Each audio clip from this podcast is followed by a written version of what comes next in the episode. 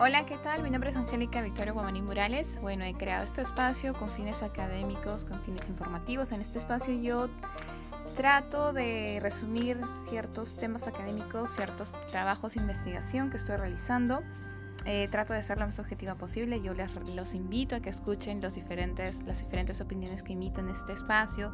Les recomiendo también siempre escuchar diferentes medios de comunicación online, offline, y al final ustedes llegarán a una conclusión, no, no solamente utilizar un medio de comunicación.